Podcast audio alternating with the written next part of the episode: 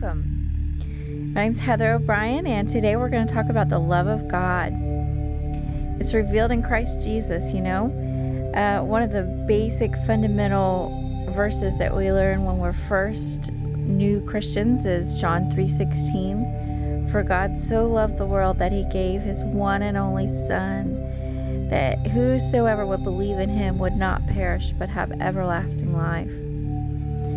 And this verse is so foundational. It's so just hits the mark of the whole gospel, the whole the whole message of what Jesus did for us and it and what God did for us is saying God loved us so much that he gave his son. And it in other words, his love is revealed through Jesus. And so today we're going to talk about his love and how it's revealed through Jesus and what it looks like practically and how we can apply it to our life. So, one of my favorite love verses is Ephesians 3:18 and 19. And I want you to notice how it's four-dimensional because that's one of my favorite things is finding um, what I call weapons of warfare. They come in packs of four in, in the scripture. So Ephesians 3:18 and 19 says, "And may you have the power to understand as all God's people should. How wide, how long, how high, and how deep His love is. And may you experience the love of Christ, though it's too great to understand fully. And then you'll be made complete with all the fullness of life and power that comes from God. So that's just a couple of sentences there, but it, man, I've I've had a revelation after revelation just stewing on this verse, just repeating it and just reading each and every word it says that you're supposed to be powerful. That's, the very first thing. May you have the power to understand. Actually, understanding is power. And it says all God's people should understand His love. But it's saying it's a four dimensional love. And I would like to propose to you what I believe the, the wide and long and high and deep is. The to first experience his love we must remember it's all about Jesus. And I try to imagine myself looking at a cross because you know he was he was crucified on a cross. And so as his as his arms are stretched out wide is is they're just sitting there waiting for us. It's like they're always open and available for us. And his wounds were so deep on that cross that it might penetrate every possible wound that we would have coming going through life. And long, I think about how long the cross is and, and how long he's waited for us, how long he's imagined us coming to him and coming to get to know him. And high is one of the it's one of those that I can't actually picture on a cross. Because if you think about mathematically, there's no there's only the three dimensions mathematically and it's like this this high is it's actually an experience. And it and it goes with the rest of this verse. It says may you experience the love of christ because it's too great to understand fully. It's like you can understand the power of the gospel and all that i described about the cross. You can get that in your mind basically but you can't completely 100% know God's love through Jesus without experiencing it. And I know there's there's some people who just are so against experiences, but this is biblical. It says you have to experience his love to understand him fully. To understand love fully, you have to experience it. And so um I, let's talk about experiencing his love and what it looks like. The, the first step to experiencing His love is actually just letting Him pour His love out on you. And that means, you know, surrender. That means letting loose. That means letting Him take care of you, nurture you, and not feeling like you have to fix everything. You don't have to make everything work out. It's just, you just completely can just trust Him. And it's, um, in, in an experience, I want to say it can happen daily. It can happen moment by moment. It can happen just each time you trust in Him and He comes through. You you actually experience His love. the experiences can happen in, in other ways too. It can happen in a church service or in your home when you're reading or you're worshiping or you're you have someone actually lay hands on you and, and you, you feel the Holy Spirit just impart His presence on you. Those are times that you can actually experience His love. A lot of times you can experience His love through others. Um, you know, one of the most recent things that happened with me is I got to experience God's love through my six year old at his birthday party. He turned six. We went to an arcade and he got all these tickets, and it's time to, you know, pick his favorite prize out and see how he has lots of tickets, so he really could pick lots of prizes. So he's looking around, and next thing I know, he's coming to me. He has already picked out his very first prize, and he it was for me. It was a little golden ring with a smiley face on it. And I'm telling you, he, he wanted, he saw me put it on my finger. It fit perfectly on my ring finger. I just, I can't imagine feeling God's love in any more perfect of a way. I've never felt any more love by God when I felt that love through my six year old giving up his one, his very first prize at his birthday party he gave to his mom.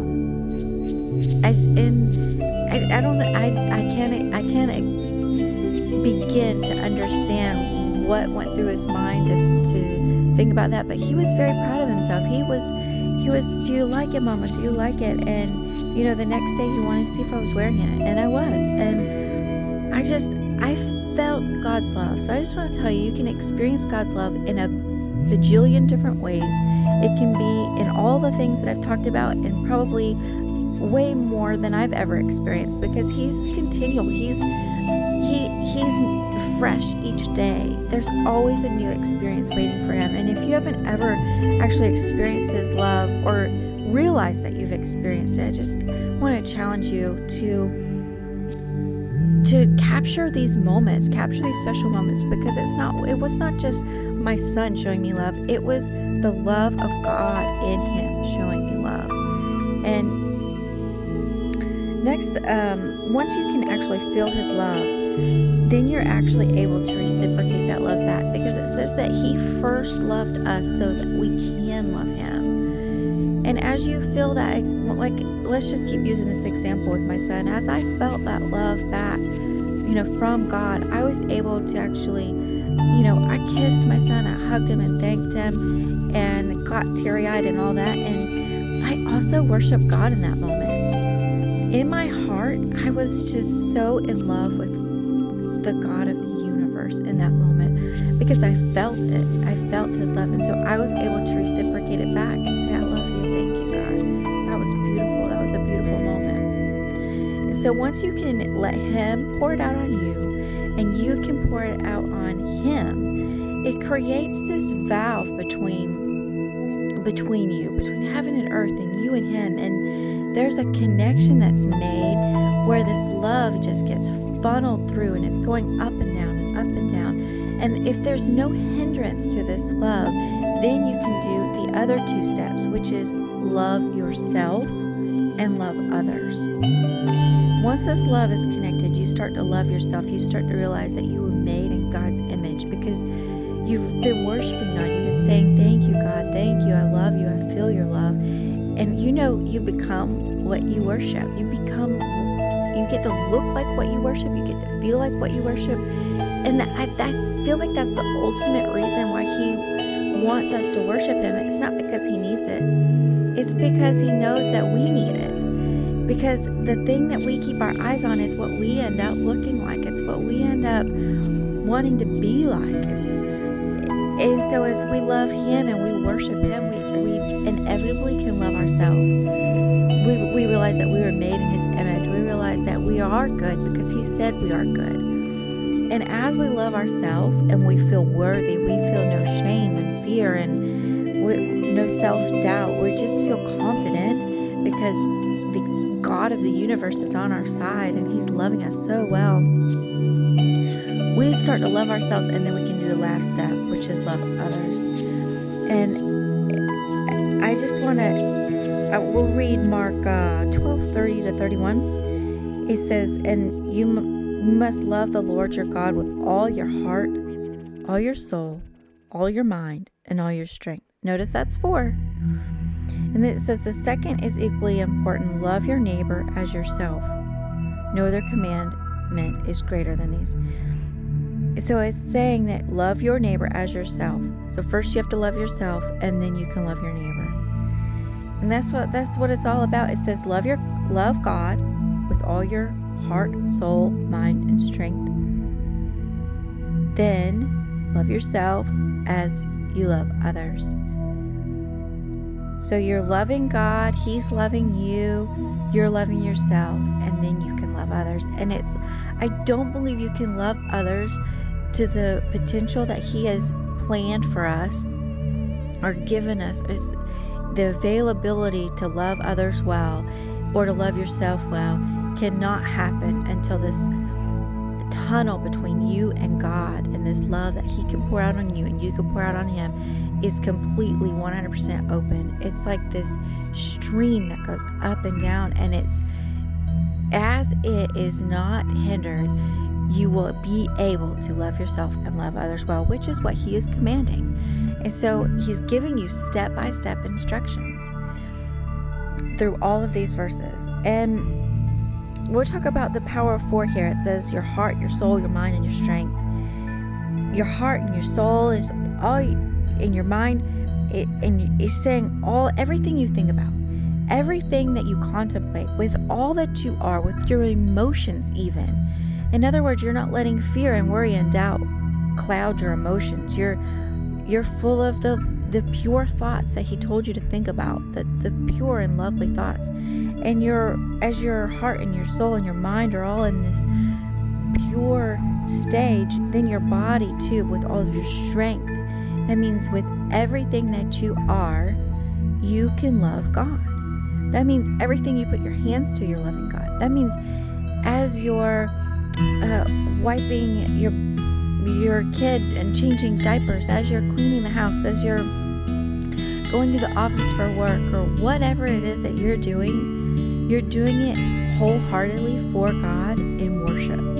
It's there's the, you know there's the other verse that says, "Let everything you do be for Him." And if it's all for Him, then you're inevitably worshiping Him while you do. You know you can worship Him at any moment of the day, no matter what you're doing, no matter what you can, what even relationships are worship. Just everything you do should be to glorify God. And as you're doing that, you're you're keeping that funnel tunnel open where you and Him are 100% in tune with how much you, you love each other. And when you love each other, then you get to yourself and love others well. So the last, uh, my one of my favorite verses. I love all of this. All of these verses are just so good and juicy. I could just feast on them for months, and I have. Romans 8 38 and 39. Uh, and notice there's going to be four uh, weapon a weapon of warfare in here where things come in four too, and I'll point it out when we get done. It says, "Am I and I am convinced that nothing can ever separate us from God's love, neither death nor life, neither angels nor demons, neither our fears for today nor our worries about tomorrow. Not even the powers of hell can separate us from God's love." no power in the sky above or the earth below. Indeed, nothing in all creation will ever be able to separate us from the love of God that is revealed in Christ Jesus our Lord.